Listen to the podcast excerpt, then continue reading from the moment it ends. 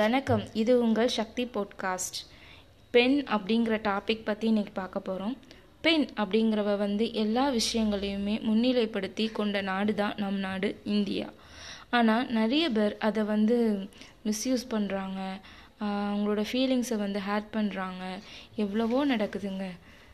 இன்றைக்கி நான் ஒரு ஒரு என்னோட என்னோடய ரிலேட்டிவ் ஒருத்தவங்க வந்து ஸ்டேட்டஸ் வச்சுருந்தாங்க. அதை தான் நான் உங்களுக்கு ஷேர் பண்ணலான்னு நினைக்கிறேன்.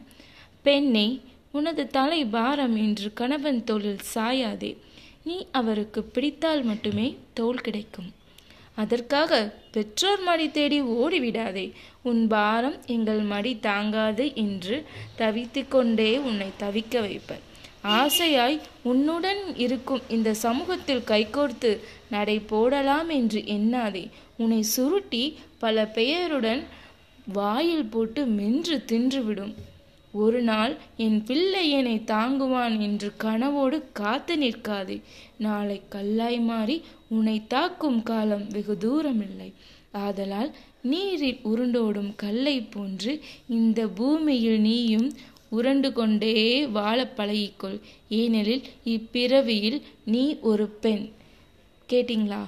நீ பெண்ணாக பிறந்திருக்கோம் அப்படிங்கிற ஒரு காரணத்துக்காக எவ்வளோ ஒரு கஷ்டங்களை வந்து நம்ம சமூகம் வந்து நம்மளுக்கு கொடுக்குது. பெருமையும் இதே சும சமூகம் தான் நமக்கு கொடுக்குது. அதே சமூகம் தான் நம்மளை கீழ்மைப்படுத்தி எவ்வளோ எமோஷ்னல் பிளாக்மெயில் பண்ணி என்னெல்லாமோ பண்ணுறாங்க ஸோ பெண்ணே சொன்ன மாதிரி தைரியமாக ஏறி கல் மாதிரி நீ உருண்டுக்கிட்டே தான் இந்த உலகத்தில் வாழ்ந்து ஆகணும். ஆனால் தைரியமாக ஃபேஸ் பண்ணுறதுக்கு கற்றுக்கோ தேங்க்யூ